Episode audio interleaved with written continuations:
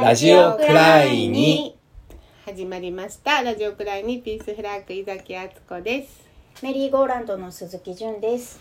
丹下幸喜です、えーはい。このラジオは、えー台本があるわけでも事前打ち合わせがあるわけでもありません。言葉に詰まったり間違えてしまうことも話せない時もあります。政治のハードルを下げるために社会の海原をコンパスも地図も持たずどこにたどり着くかもわからない頼りないイカダのようなものに乗ってできない自分を乗せて進んでいく。そんなラジオです。はい。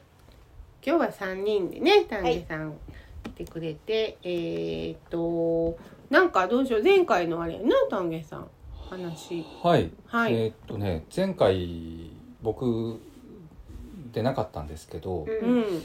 えーっと結構面白い話をしてたなと思っていくつかその、まあ、気になることは、まあ、あのその子育て環境日本一っていうね、うん。キャッチコピー、うん。これそのこれはね本当にその子育て環境が日本一だから子育て環境日本一って言ったわけじゃないような気がみんなしてるじゃないですか。うん。子育て環境日本一っていうキャッチコピーをうん。つけることによって、うん。えっと、自分たちをよく見せようもしくは自分をよく見せようっていう、えーその市長の思惑が透けて見えるっていうようなところであの本当に子育て環境日本一ならば、うんその人口流出なんかしないし、うん。あのもっともっと人口増えていくはずじゃないですか。うんだからやっぱそこの辺のあのことをもう少し明確にその聞いていく必要があるだろうなという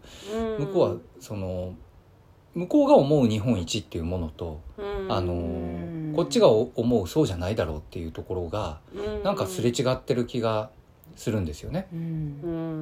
ん、でそのまああのその辺のことは、うん。あのややらなきゃいけないなっていうのは一つで、えーもう一つはね番組のきあの前回の放送の終わりの辺でうん。すごくいいこと言ったなと思ってこれうん。終わりの辺だからあの聞かない人も多いだろうなと思ってうん。ちょっとあの 何言った聞かない。ほ掘り返すんですけど、そのいちこさんのそのうん。展覧会の、うん。えーもので気づいたあっちゃんが気づいたっていうことね、うん。うんその気づいたってのは気づきっていうのは一体何だったかっていうこと、うん。それがそのまあ例えばそのうーんいなんだろうねその台湾有事だったら台湾有事とか、その、えー、とウクライナだったらウクライナ、えーとか、うん。えー自分と自分の日々の暮らしと関係ないところで、うん。その進んでいく事象に関して人々はこう意気揚々と語るんだけれども、うん。あのそれでは片手落ちなんじゃないかって話ですよね。うん。脳が支配されちゃうそのことでね。の人間はそういうふうにできてるんですよ。うん。多分人間は何か大変だみたいなことが起きるとそのことばっかりを話して、うん。で、えっと日常生活が僕たちの中にありながら、えー私たちも普通の市民なんだと。うん。いう感覚のところから政治とつながって考えるっていう人があまりにいない。いないね。うん。だからえっと選挙の時でも公約でも、うん。あのなんか日常と切り離されたことをねすごく、うん。あのこ声高に言う人ってたくさんいるんですよね。うん。でもそれでは何も変わらない。うん。結局自分たちの生活をかけ離れたところでやっていくっていうことになっちゃうし、あの僕たちがこのラジオを通してね、うん。その地方自治が大事っていうようなことを言ってるのっていうのは、うん。自分たちである程度ルールをちゃんと頭使って考えて心も使って考えて、自分たちの生活もありながらあのね主婦の人だって誰だって政治のことを話していいんだよ。政治に関わって、うん。その自分たちで何か変えていけるっていう力が自分たちにもあるんだよっていうことをまあ言いたいがためにうんこのラジオをやっているんだなっていうことの再確認を、うん。あのうん。前回すごく僕はしたんですよ。うん。素晴らしい。はい、うん。素晴らしい、えーなと思いました。っていうのが、あの、最後にあって。で、はい。もう一つですね、ちょっと中途半端で、うーん、うーん、ちょっと聞きたいな、なんだっったんだろうと思ったのは、うん。その、えっと藤原達さんとの話で、うん。えっと資本主義にとってうん。自由っていうのが、うん。そのある意味厄介なんだと。うんいう話をされていたとあの思うんですよ。松村慶一郎さんとね、はいはい。原さんと喋ってるそうそうそう、う。ん。そういうあのえっ、となんでなかなかこうひっくりまあなんかそれを変えれへんかっていうとそのそこに自由っていう、うんあのイメージっていうのうん。がついていて、それがなかなか手強いんちゃうかっていう話やったと思う。うん。そこでね、うん。僕はあのちょっと聞いててハッとうん思ったのは、でもその自由っていうのはその何の自由やろうかということじゃないですか、うん。結局その経済経済がひっついているん。その自由、うん。経済がひっついた上での自己実現うん。だと思うんですよ。その、うん。えっと、言われているようなあの厄介さって。多分新自由主義とかもみんなそうなんですけどお金を儲けてうん。だから自分の夢が叶えられる、うんそういううん。その図式にしてるんですよね。そのためにお金稼ぎなさいよと、うん。あなたの夢を叶えるにはお金が必要ですよ、うんそういうふうに言われてるような気がするんですよねこのし、うん。そのうん。社会がね。したら成功。そう。ってことだよね。そう。そううん。うん、その成功の図式が自由とひっついてるっていううん自由は経済的な自由であってうん。決してその精神の自由とかそういう自由を言ってるわけではないなと思ったんですよね。うんだからその自由っていうのは一体どういう性質のものなのかっていうことをもう少しねうん。あの定義づけて考えていく必要があるなっていうのはちょっと思いました。ねそう思ううん。ね聞いていただいてありがとうございますはい。なうん。でもそのあのねそのえっといちこさんじゅんちゃんじんくんのあの小冊子がね、あのやっぱりなんかあの例えばさ SNS とかでもいろんな人がその日の出来事をさ、うん。まあアップしてるでしょ、うん。うんアップしてる。であの日はそのあの多分 SNS もその安倍さんのことで一色になって、うん。で例えば Facebook とか Twitter とかでもそのことで一色になって、うん。あのえー、とつぶやいたり文章を書いたりする。で、うん。時々さ例えば Facebook とかやって全然関係ないなんか投稿とか今日はこんなん食べたよとかもあるんやけど、えっとあの一人の人があの一日を振り返ってこのニュースの中でこんな風に過ごしたっていうようなんてやっぱり SNS では表現できひんわけ、きっと。うん。やっぱりそのだからそのあの、えっと文章っていうかあのその表現をする時のあの媒体としての SNS の限界もうん。あの時はちょっと感じてやっぱこういうこう本という形になってて、うん。えー、とし一人一人がそれぞれの一日を書いてて、うん。まああの日記なんやけど、うん。やっぱなんかそのあのこれ SNS ばっかりしてるとあのかなりかなりその脳に脳にやられるっていうか自分の脳に自分がやられる。あのううん。ん、そそれをそれをじゃあどうやってこう自分コントロールしていくかってやっぱりそのなんかこう本を読むっていうのはある程度その自分の脳から解放されるでしょ？それ読んでる間は。うん。なんかそういう作業が SNS にはあるようでない多分、うん。なんかそういうのすごい感じた。なるほど、ううんん両方ともね僕はなんかね、うん。断面な気がするんですよ。うん。その表面がそのニュースでこうバーッと覆われてるとしたらそこをこうスライスして切ったうん。断面にそれぞれの人のうん。その生活がこう存在しているっていうような感じがしてねうん。その断面の収束体が私たちの社会っていう気がするんですよね。うん。だからそのあの昔ねあの、3月の5日間っていう、うん。あの岸田キ局長を取ったお岡田敏樹さんのうん。あの芝居があったんですけど、チェルフィッチの。うん。でこれはねあのえっ、とピースウォークをあの、うん。要はイイラク戦争に反対してピースウォークをこうやっている、えー、傍らうん。もう若い世代の人たちそんなこと関係ねえやっていう人たちが、もう一日中そのラブホでセックスしてる話なんですよね。うん。まあある意味ね。うんで、うん。そういう断面もあるっていう、うんあので、うん両方がせその存在しているっていうことにまあ気づかされるし、まあ、あのそれだけじゃもちろんなないないんですけど、うん。僕自身はうん。すごい衝撃的だったんです。僕そのピースウォークに参加してたんですよ。でその参加してその歩いてた人間としては、うん。そそれがまるで添え物のようにこう扱われている、その芝居の中ではね、うん。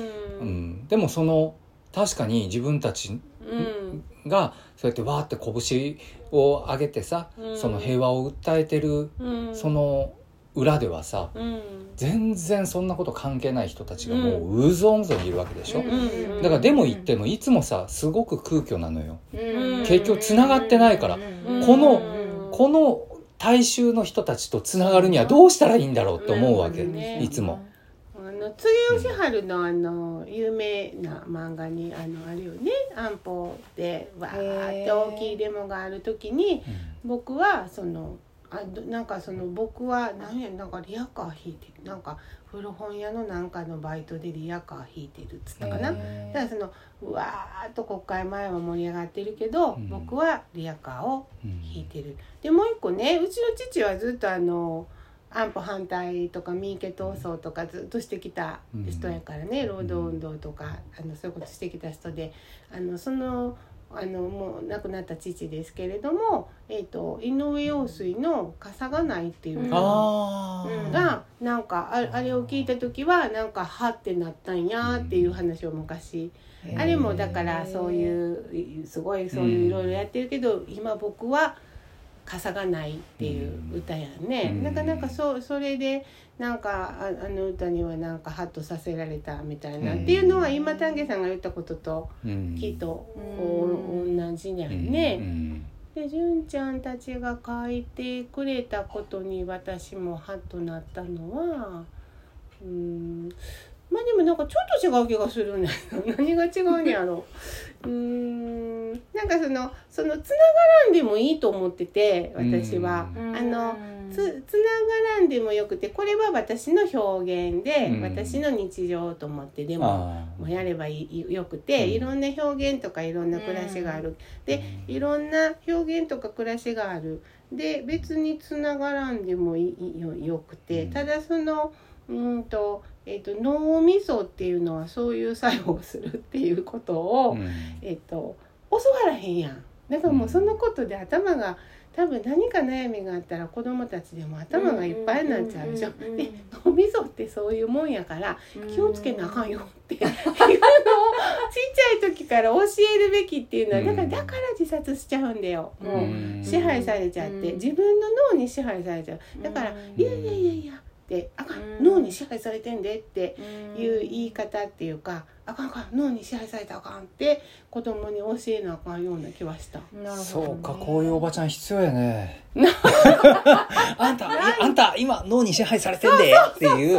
そのそれをそのねうん。朝なんかこう旗振ってこう言ってくれる人がおったらいいねねカウンカウンセラーとかそういう人じゃなくてね。そうそうそうそう。朝立っててな、うん。こう黄色い旗持って、脳に支配されんなよ。怪しい怪しい。どこの宗教みたいになっちゃうわお前あの人何言ってんねやろ。わけわからんわ怖がられる。うんでもなんかうん。それそれ教わらへんやん。そうやな。で私は、あの今回その純ちゃんたちのあの作業によってなんかすごいこう鮮やかに見せてもらったっていうかね、うん。まあ鍋さんってが暗殺さ暗殺とか殺されたその、あの象徴的な日の日記やからね。うんなんかね僕パレスチナ行った時にあのーなんかそのある意味そのドンパチっていうかちょっと先でドーンってなんか爆発してたりとかさ、うん。そんなんあるけど全然普通にみんな生活してるわけ、なるあほどうねん、あれはねうん。もう全くそこ伝わってないやんって思った。つまりうん戦争が起きてるとか言ってうんそのい言ったジャーナリストたちがいかにその悲惨さを訴えたいがために、うん。そのやられてるとこばっかりを、うん。あの写真撮ったり、うんカメラ回すんですよ。うんうん。だからあのなんていうのかな。僕ねすっごくショックだったのはうん。あのパレスチナで、うん。えっと、子供たちがうん。わーって来てうん「こっちこっちこっち」って言うわけ。うん。で「何?」って言ってこ「いいからこっちこっち」って言ってうん。でそしたらあのボロボロにこう崩れてるところをうん。指さすの、ん。みんながね。うん。で他の人たちも外国から来た人たちはみんなここ取るよって。あ言われたの。へえそれはねショックだったのよ。なるほどね。すごいショックでここしか伝わってないしここはある意味この子たちの日常とは全然違うところにあるのにうん。でみんなもう象徴的にそこだけをあのうん。私たちは見てる。あのうん。一般の人たちは。うんでだからねもうそれから例えばいろんな戦場ジャーナリストの人たちが行ってそのスライドショーとか見せるじゃないですか。うん。もうあれ見てもう本当にね残念でしょうがない気持ちによくなるんですよ。うん、あのこあの観光みたいにしてこういう場面を撮ったんだなっていう風な、あのにも感じる時があるんですよ。つまりやっぱり利用利用なんですよね。戦争っていういわゆるイメージを作るためにそのそれに近いものを探して撮ってしまった。そういう差ががあるんですよね。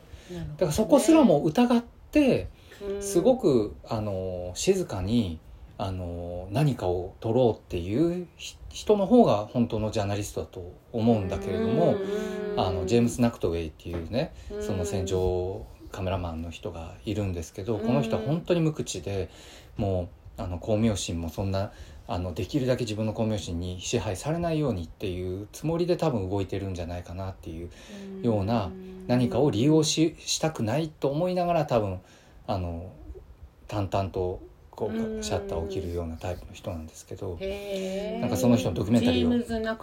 はい、そうん。その人のドキュメンタリー見た時にあうん。なるほどなと思ったりはちょっとしました。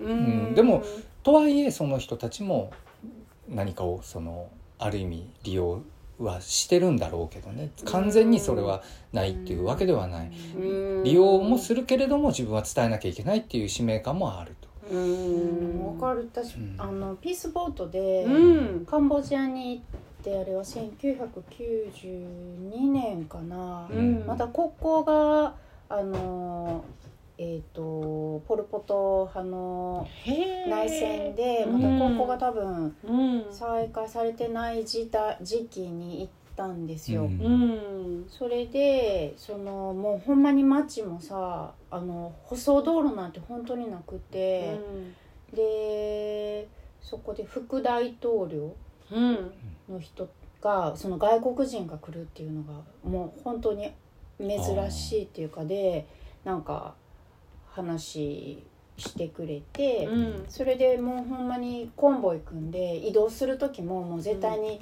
あの何があるかわからないからって言ってバスに必ず銃を持ったあ。のは軍人さんが乗って、うん。それで移動するんだけれど、あうん。で町からちょっと離れた田舎に行って、うん。そこの村でステイしたんだよね、うん。その時に子供たちがあの川で泳ごうって言って、うん。メコン川に連れてってくれて、みんなで遊んで、うん。でそこのお家によ上がらせてもらってご飯食べさせてもらったりしたんだけれど、うん。やっぱり行くまでうのん。クメール・ルージュがとかさ、そのはい地雷がとか、うん。すごいもうそのいろいろなニュースう見ん聞きしてたその持ってた情報とうん。現実がうん。あまりにもかけ離れてて、ね。本当にのどかな田園風景の田舎なんよね。でうん。どこにそんなのあるのってうん。思うけどでもやっぱりあの足が片方ない子とかさ、うん。やっぱ普通にでも、うん。いるの。うん。でもそれが日常っていうか、ううん。だからやっぱり自分たちが持ってる情報って、うん。やっぱすごく、操作というか、うん。そういうなんか意図的な操作とかもあの大大きいんやろね戦争っていうのはね。そうですね、まあ、今の戦争はもうあの大なり小なりその情報の戦争なんですよ。うん。やっぱりその切り取られた情報なんですよねしかも。でその僕たちは全体をちゃんと正確に把握するってことは不可能なんですよ。うん。だからこそその表面だと思っていいるものだけを見てうん。分かったっていう気になるのが危ない。だから断面が必要だっていいうや話なんですよ。もう全然関係ない話やけどさ、うん。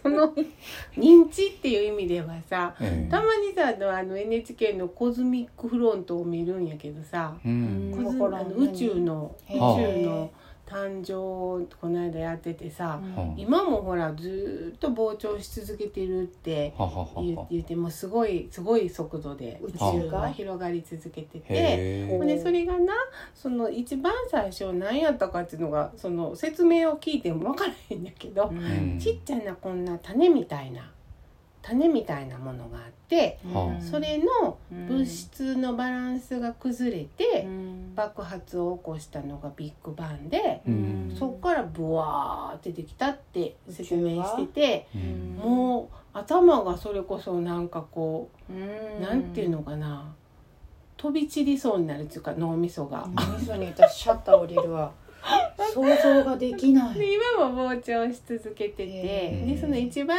そのハッブル望遠鏡とかうんでさ、うんうん。なんか一番最初にできた銀河っていうのがさ、うん。なんかうん。い今のとこうん。今のとこ人間が見れる一番最初の銀河の写真とかがあってさん。それがだからできてあのできたのが138億年前とか言ってさうん。なんか計算できるとか言ってさうん。やっててなんかだから人間人間はその中のそのその中の広大な中の一つのちっちゃな銀河系の中のまだ一つのちっちゃな地球の中のうん。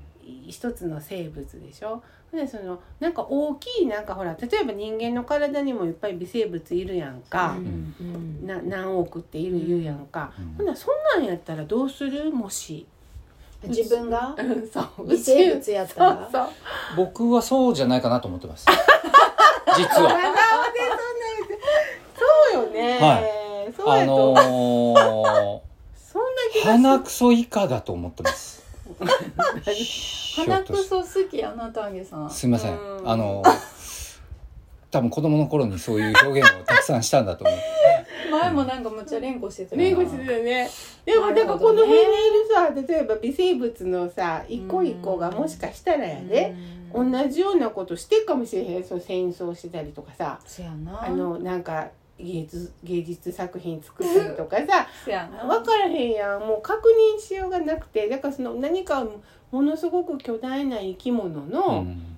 あのただの微生物かもしれへんと思ったらなんかちょっとなんかあの全然視点が変変わるっていう気はするっていうか、うん。などういうことなん膨張し続けてるって。こんな。種みたいなのが爆発ってどういうこと？でこの種は何どなこにあのせやねん。広がるってどこに広がってんのとか。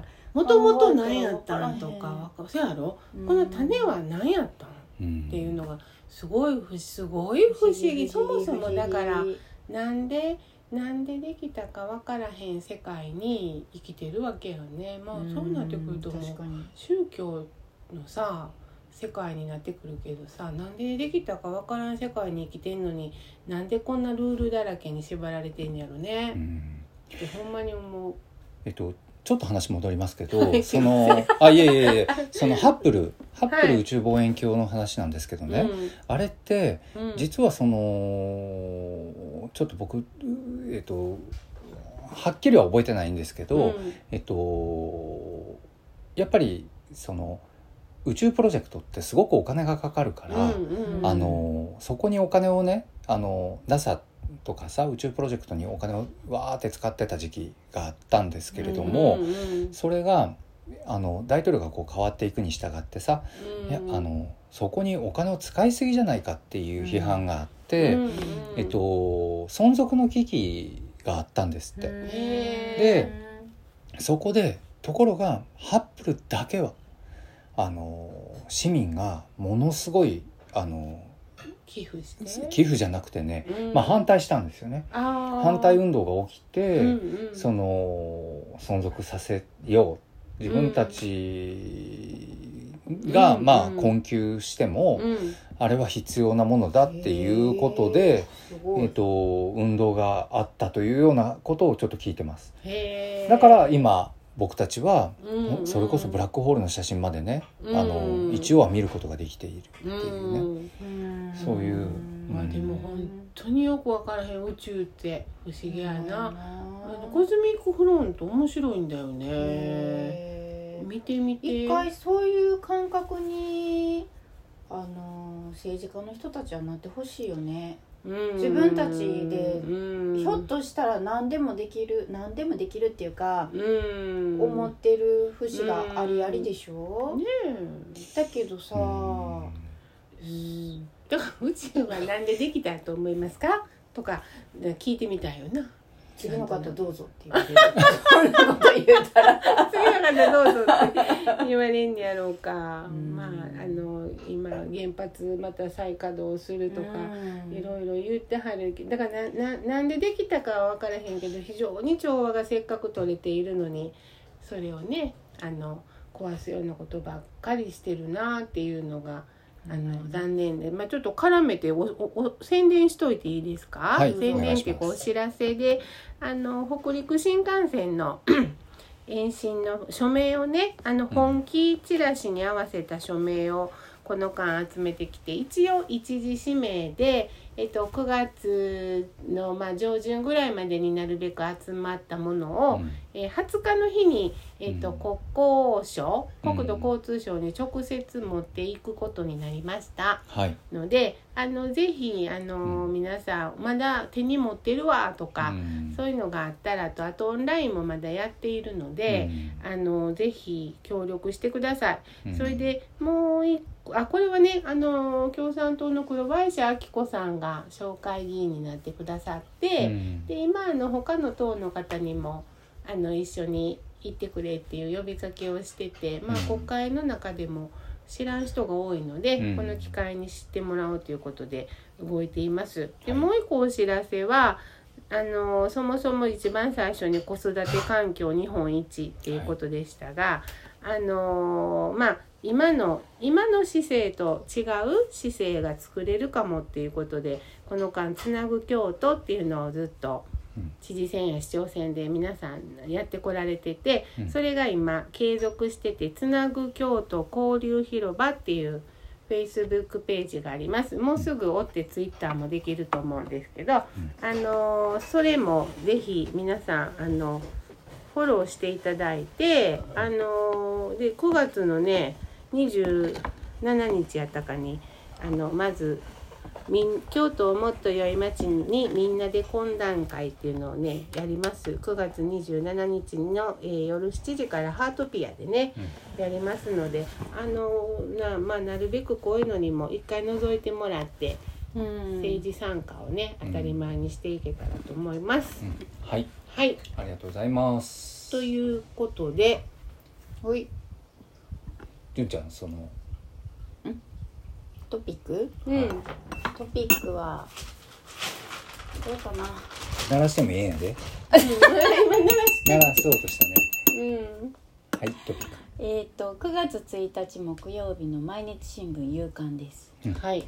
見出しは地方公務員ハートマーク農業。ううん。ん担い手不足解消へ広がる副業。うんというのでうん。前も前はね和歌山のあのみかん農ああっ家さん。うんうん。で同じような記事があったんですけど今回は長野で、うん。えっと林学リンゴうん。とかぶどううん。の、あのまあそれぶどう？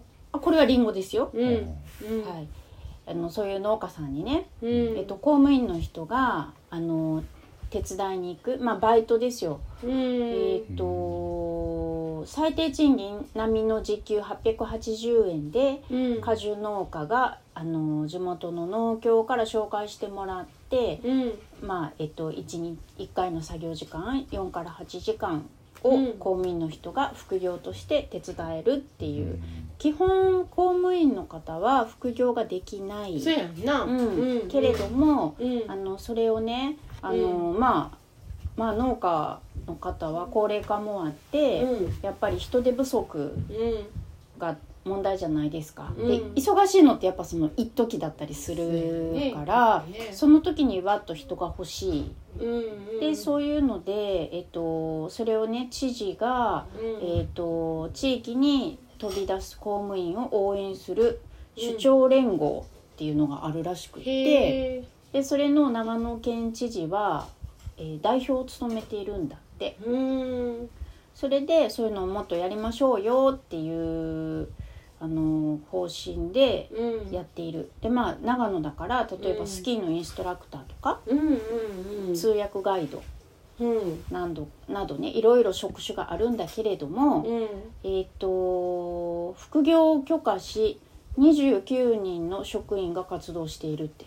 へえたったの29人 ちょっとさへえええ話やなと思って読んでてえ何人いるんやろうと思ってさうん長野県の公務員の方、うん。たったの29人ですよ。へえこれもなんかねすごく審査が結構厳しいっぽくってうん。公益性っていうのをすごく大事にするんだって。うん。で活動のためにまあ結構やや面倒くさいいろいろ手続きとかさ、うん。あるっぽいなと思って、うん。なんかすごいなんかちぐはぐだなと思うの、ま言ってることやってることは立立派というかうん面白いんだけれど、うん。それをもっとそれこそ自由に、そうだよあねのやれるような仕組みを整えるのがこの代表の仕事じゃないのと。うん。で、えっと、県職員は全え全体の奉仕者として、うん。知事がね言ってるのはね、役割が強く求めて求められているが、あのそこをねいろいろこうがんじがらみにルールでがんじがらみにしちゃうと、うん。消極的あの職員の人も消極的になってしまうから、そうではなくてもっと地域に出てね県民の期待や信頼につながるような活動をしてほしいってうん。言ってんの。それでさらに読み進めていくとですよ。うん。えーこれからの農業はあのまあ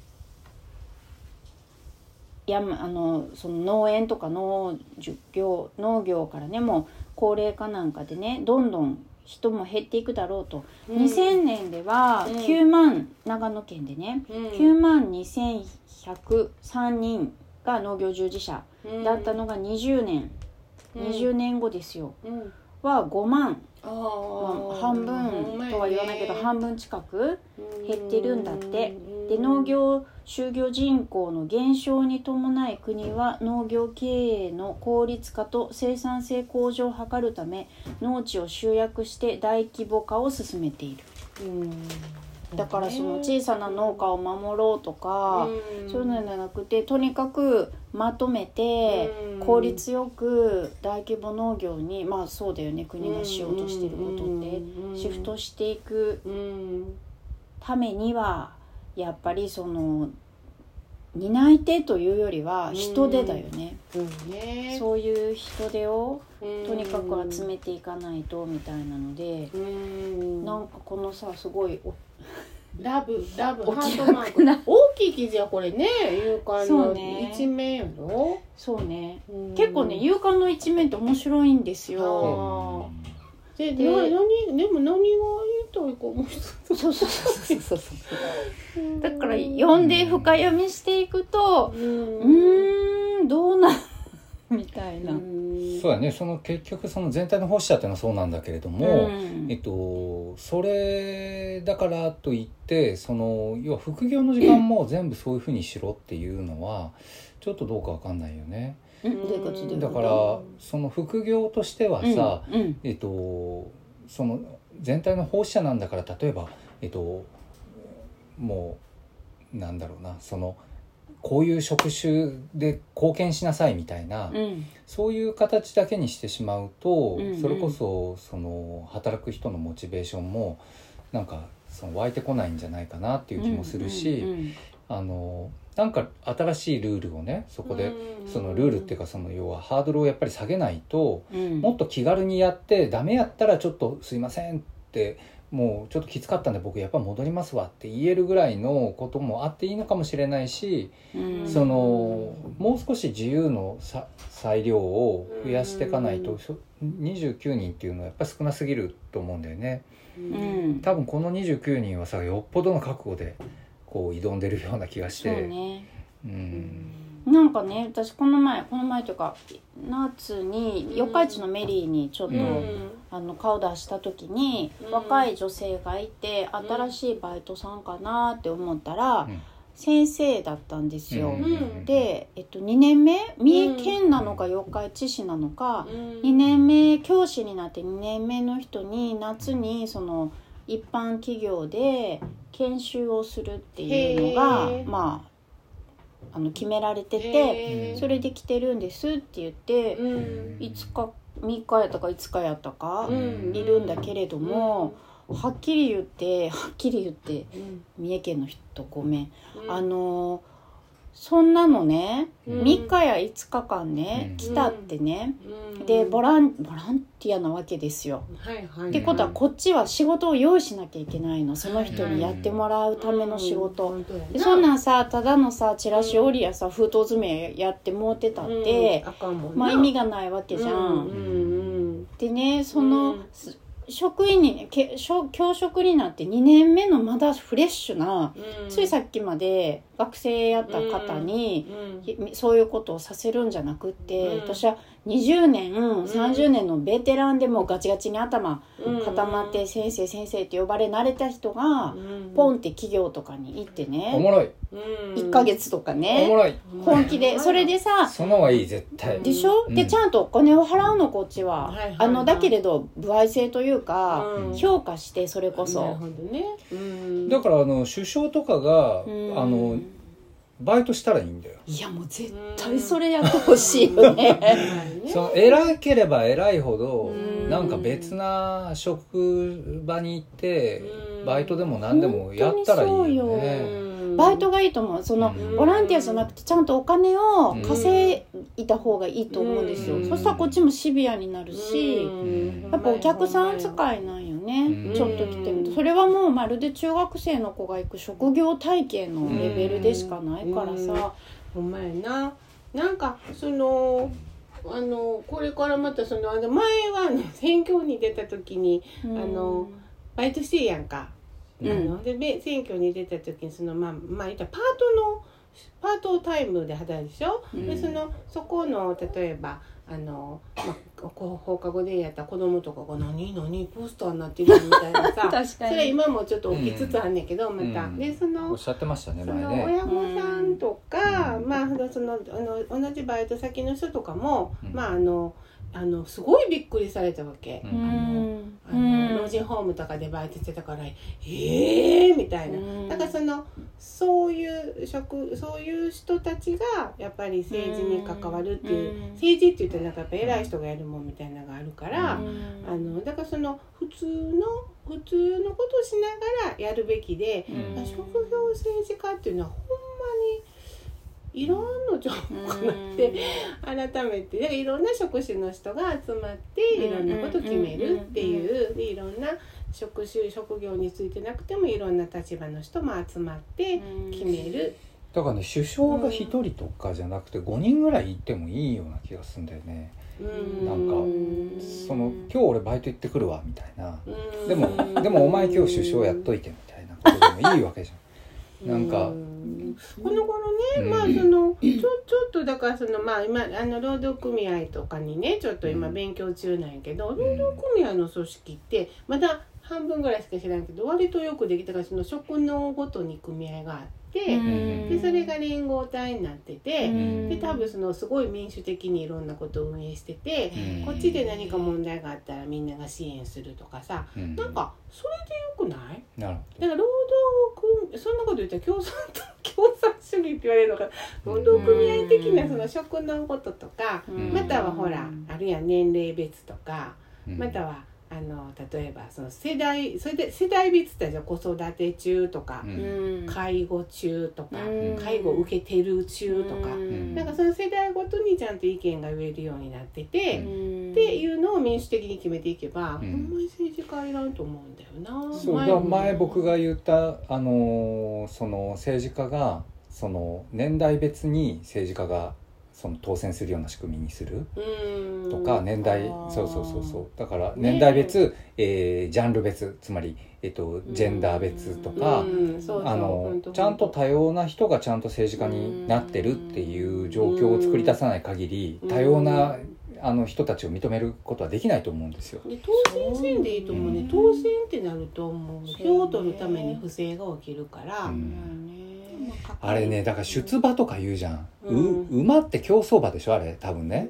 ね。意味合いとしては。うん。もうなんかそのレースにかけてる、なんか賭けに興じてる人みたいな感じになるじゃん、うん。その選挙権を持ってる人がね、出馬っていう言い方やめてほしいなと思う、ね。まあえでもそんなんで勝手に選ばれたからあれで何でもかんでも勝手にやって国葬もほらまた桜を見る会のとこが。業者ね。ねえ。いい加減にしろっていうほんまに。いやいやいやいやいや。許してませんって思言いたくない、だから国葬には反対です。はい、本当に。っていうようなことで今日ははい。これであれかな？純ちゃんの、えっと ラジオくらいにって言わへんの。なんではい純ちゃんの絵本コーナー。はい絵本コーナー。アクタレラルフ大好き。大好き、えー大好き、もすう。知らどんだけこれを読んだかわからん。マ半ジ端ないよ、で。うん。半端ないラルフは何？猫猫な猫うーん。でセイラっていう女の子が飼っててね。むちゃくちゃ悪いねんあのーこの猫悪やな。ほんまに悪いの。うん。なんかもう顔もすごいひどい。むっちゃ悪い。もうなんかねやるいたずらの動画すぎて、うん。なんかちょっとあっけに取られるみたいにね。もうギリギリやもんな、うん。あそう。犯罪。ひどいひどい猫やね、えー。そう。でそう。本当に最後でもいい加減にしやってなって、うん。もう家からもう追い出すで。ってなってすごいセーラーってその女の子はラルフのことが大それでも大好きで、うん。あのみんな大好きなんよ、まあ家族だからね、だけどもうなんかねラルフはうん。ほんまにやりたい放題やって、うん。で最ある日サーカスでねやらかすんだよねまたね。むちゃくちゃやらかしてもううんぐっちゃぐちゃにしちゃうのサーカスを。サーカスのショーをね、うん。でそこであのー団長さうんんにもうお前どうし責任取ってくれんねやくれるんやろなみたいにして、うん。体で返してもらうでみたいになって、うん。あのーその後始末をね、うん。していてもうあんたはサーカスにいなさいってなって、うん。それでサーカスの辛い仕事をいろいろするんだよ でだんだんだんだんしょげてきてね。あんなにギラギラしてたのに。うん。それでついにうん。もう辛くって辛くってうん。逃げ出すんですよ。うんどんなにあのセイラと一緒に暮らしてた頃が良かったかってうん。思ってうん。でもうほんと野良猫になってねうん。ゴミ箱を漁ってボロボロになるのよね。そう。うん。うん。そしたらそこにセイラが迎えに来るの。へで「まあラルフ私今でもあんたが大好きなのよ」ってセイラが言ってくれてえ、うん。でもう2人でね抱き合ってキスしてね、うん。で家に帰るんですよ。へで家に帰ってお父さんもお母さんも「ああやっぱりラルフがいなくて寂しかったよ」って言ってくれて、うん。もう二度とアクタレはしまいとラルフは思いました、えうん。でもうん。またすごいね。それからもお母さんがエビのごちそうを作った時だけはどうしても我慢できずにあくたれてしまうのでしたが、うん机の上に乗ってエビを食べてる写真があ絵があるんですけれども、うん。まあ、なんかいたずらってこんなにすごいことしていいんだみたいな。ここまで許してもらえる。いい絵でもさそのこれはさそのいたずらとさその犯罪みたいなことのさ境目とかもさ、うん。なんとなくこう混然一体となっててさうんうんうんうん。そので僕の衝撃なセリフがねそのセイラが、うん。あのラルフにさうん。あのあんたのことだんだん好きと思えなくなってきたわって言,、うん言うんだよね。うん。なんかそうそれってさすごく家族にとってはさ、うん。あのこうなんていうかな。うん。内容でああるうん。子供に対してもうね、ん。子供だってそのああまりにひどいことをした時に、うんやっぱり可愛いと思えなくなる瞬間があって、うん。でそれをさあのちゃんと伝えるっていうことも、うん。あの必要なんじゃないかとなんとなくこれを読んで思ったのね。であの別にだからといってその可愛くあれって言ってるわけじゃなくって、うん。あのそこで考えてほしいっていうさ、うん。その全部言うことを聞けって言ってるわけでもなく、うん。うんだからお互いにこうなんていうかなその距離感をうん。あの自分の自由っていうものがうん。度が過ぎるとひあのダメなんだなとかさ。うん。そういう距離感をこう掴んでいくようなうん。ことなんだよね。うん。でもやうん根底にはさうん。愛があるじゃん。そうね。もう。ん愛があるし。